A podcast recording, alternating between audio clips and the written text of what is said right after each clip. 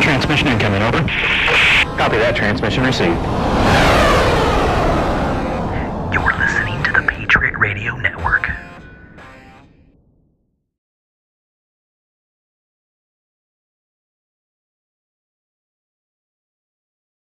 Hey, everybody, welcome back to the show. So, a couple quick news articles I want to cover this morning. So, topic number one the COVID stimulus round three will be hitting this week. So, if you are a family of four and you fall within the marginal tax return bracket that qualifies you, you will be receiving $5,600 maybe as soon as this week. Uh, on top of that, they have a new program where they're going to be giving you a larger tax break for having children. So it's going to go from $2,000 to $3,600, and then they're just going to pay that out throughout the course of the year, with basically a form of UBI, if you will. So that's all very interesting because we know that this plays hell on the economy. Inflation will rise tenfold, whatever they give us, because they only give us about 9% of that $1.9 trillion bill. So that $5,600 is going to cost you $50,000 in inflation. And it's not right, obviously, but what do you do about all that? You know, so a lot of people are putting their money in crypto, which I don't know, maybe that's a good idea. Maybe it causes a bubble. So, and a lot of people are buying real estate because interest rates are absolute rock bottom, but they are going up slightly. So, there's going to be a real estate bubble. So, there's going to be a lot of bubbles popping. There's going to be an inflation bubble, a real estate bubble, a crypto bubble. There's going to be a stock market bubble, right? Because people who have brains take this $5,600 plus the other, I don't know, 10,000 we've already gotten, and they try to do something smart with it by investing, right? So if you're going to invest, there's really only a couple of options. You can buy real estate, you can buy things in the stock market like GameStop, you can buy cryptocurrency, or you can buy physical gold and silver. But you know, that's generally speaking, that's about it, really. Um, other than that, you're paying off debt or just saving it and doing nothing, which is probably the worst idea. So it's going to create a lot of asset bubbles in a lot of different places. They're basically guaranteeing that the economy is going to crash, and they're trying to do everything they can to expedite that. So much so that Biden turns around the next day after signing the check on the uh, $1.9 trillion stimulus and says he's going to raise taxes. And we have to raise taxes to fund the, the new New Deal, right? So the New Deal was back in the old days after the Great Depression, where the government basically said that we're going to open up the wallet and we're going to employ people in mass to do massive projects all around the country. They stood up the Works Project Administration they hired a ton of blue collar workers to go around and do things like build bridges, um, put down pipelines, run electricity, just all kinds of infrastructure stuff, build roads, uh, you name it. Which, you know, those things are nice to have. I appreciate having a nice road to drive on, but also at the same time, like there's a better way to to get those things done. So he wants to raise taxes, and it's going to be the biggest tax hike since 1993 in order to pay for all this. So, if I understand the situation correctly, the government can hit print and print $1.9 trillion to give out this stimulus. But then, if they want to fund all of their other little pet projects, they have to raise taxes to do it. It's psychotic is what it is, right? So if they can just hit print to give us money, why can't they just hit print to give themselves money and leave us out of it, right? We should do that. We should have a bill to where if they want to fund anything within the federal government, they have to print the money themselves. And we're not going to pay taxes, right? So why do we pay taxes at all? the balance sheets are all screwed up. At this point, it's just a game, and it's a stupid game, and everybody knows it, right? So print the money to, to give to foreign countries, but if you want something internally, by God, we have to raise taxes to pay for it because that would be the fiscally conservative thing to do. It's all nonsense. So they're going to use this money and throw it away, right? Remember those shovel ready jobs that Obama promised, which none of them were shovel ready and all that money was squandered? So that's the model that they're following. So it didn't work then, it's not going to work now. But, you know, we're going to pay for it. So, yeah, you got to be really smart with your money, man, because they're coming after you every single way with inflation, with taxes, with taking away your rights and charging you more money for fees and taxes and it's just it's insane is what it is and we've got to be really smart on how we're going to counteract this. So, the best thing I can figure is yeah, you need to find a way to spend the stimulus money in such a way where you can get a good rate of return that beats the taxes that are coming and beats the inflation. I don't know what that is.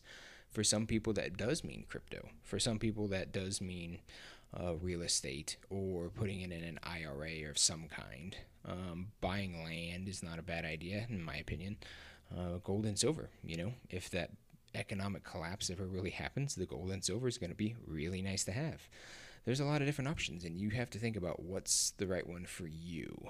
But you also have to keep in mind that there's going to be another war coming, and it's almost guaranteed. The government has been preparing for this for 10 or 15 years. So that war is going to be most likely with China. So why? And well, it's all geopolitics, really. So China is the biggest holder of our debt, which is a problem. But China has drastically been expanding their military presence all throughout the South Pacific, which has been challenging our military presence throughout the South Pacific. And you may ask why we're in the South Pacific altogether. Well, go back to World War II. Well, go back even further than that. So Teddy Roosevelt invaded the Philippines a long time ago. Why? Well, commodities, basically, right? Philippines produce a lot of things. We want those things. So we basically invaded them. Same reason we invaded Cuba. So the military, since then, has had a presence. So before World War II, we had a presence in Thailand and the Philippines and all those little island nations because we wanted to protect trade. There's a lot of things that come out of there, things like tobacco and rubber and rice and a lot of different commodities. China wants that. We want that. You may remember during the Obama years, there was the um, Trans Pacific Trade Agreement that was going on, and it was highly classified. So, what kind of trade agreement can be highly classified, and why would it be classified? Well, because it was building an alliance of nations other than China all throughout Asia, right? So they were trying to build a an Asian NATO, if you will.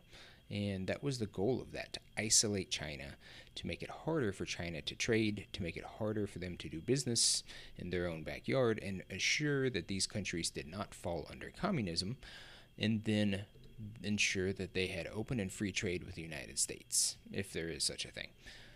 That has fallen apart, and China is now moving in on places. So the US military has been preparing war games.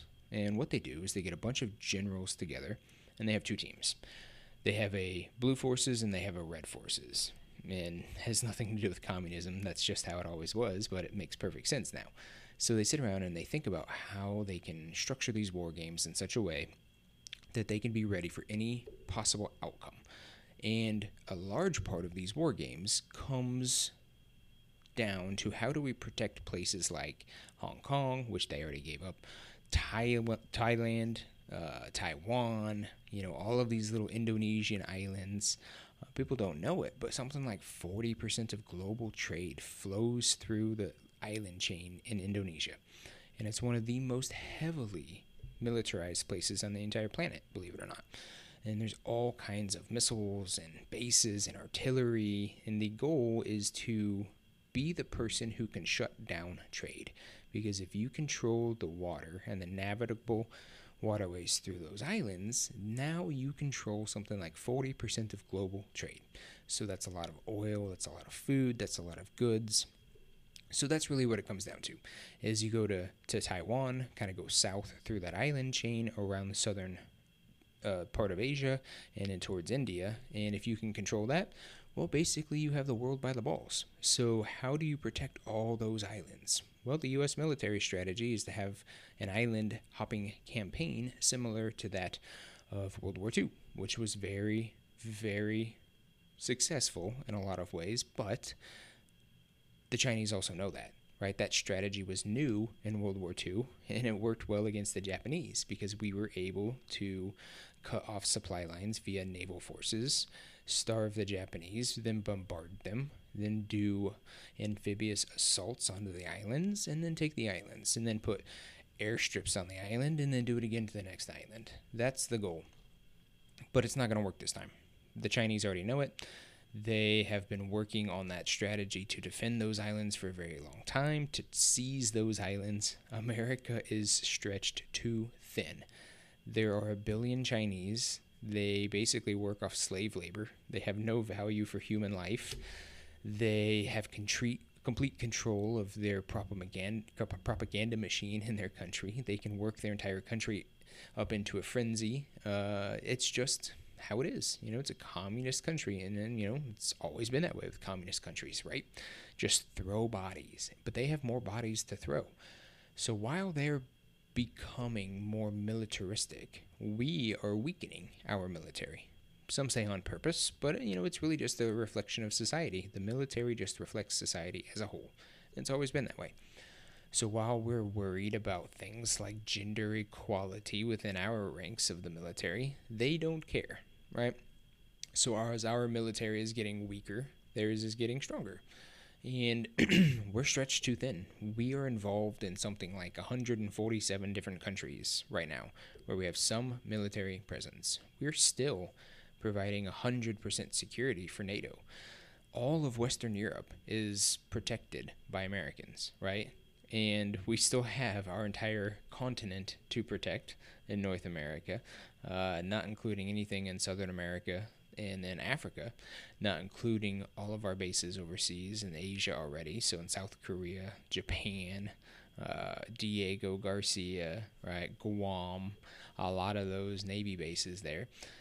We just don't have the manpower. We don't have the ships. We would need a military, believe it or not, four times as large as it currently is in order to make it happen, right? Whereas China can singularly focus their thoughts and attention to the strategic goals of capturing Asia, which no doubt with time they will do. So, do we even care about all this? Well, unfortunately, we have to.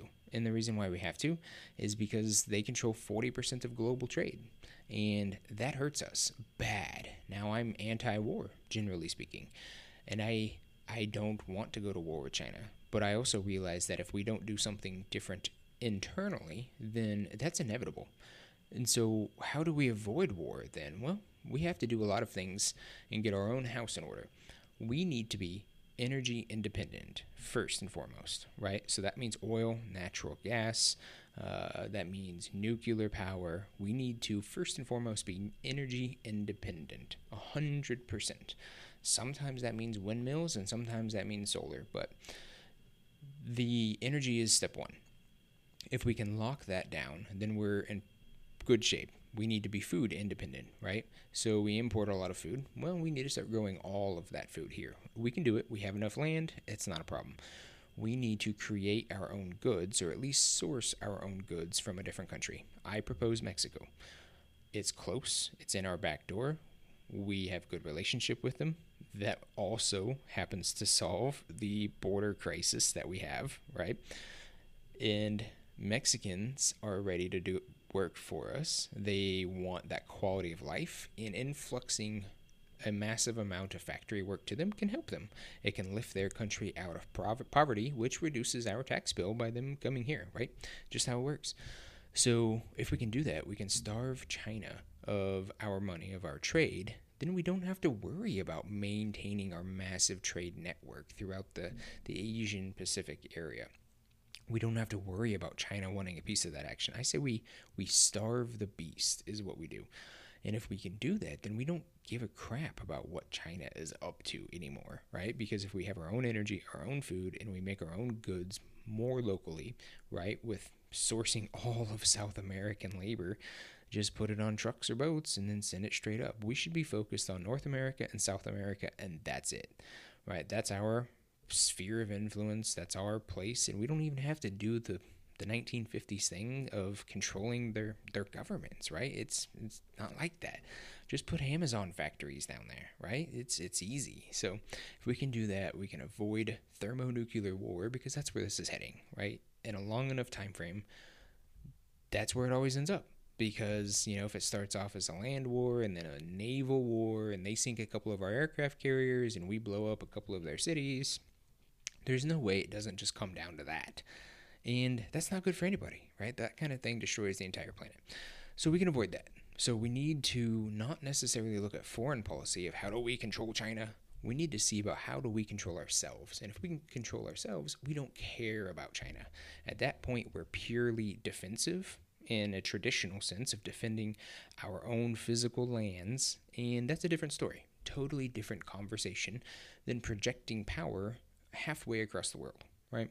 We need to get away from that notion. And if we can do that, then everything will be a lot better. It won't be fine. It won't be perfect. There will still be problems, right? Because we don't live in a, in a magic wand universe where you just shake that magic non intervention wand and everything's fine. But things will be better. And that's how we need to approach this is getting our own house in order. And the libertarians are primed to offer some of those kind of solutions because Democrats aren't and Republicans aren't. So it's up to us, really, to, to start initiating some of those.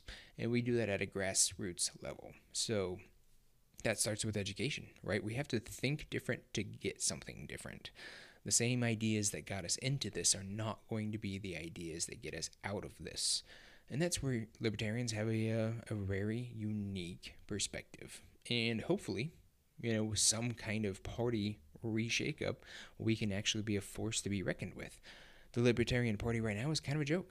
If the Mises crowd takes over the broader Libertarian Party, I think we'd be in good shape. Those guys are pretty sensible, have a pretty good head on their shoulders, they understand what it takes to win, and they have a very good philosophy. Whereas the Libertarian Party at large is kind of a shit show in a lot of ways. So I hope that happens, and I hope that you know we get some new ideas, some fresh perspectives. We can get away from the globalism, and if we can do that, then we have a fighting chance. But if we can't do that within the next decade, I'm not so sure that any of it's going to matter anymore. So anyway, that's the news for today. Thanks for listening.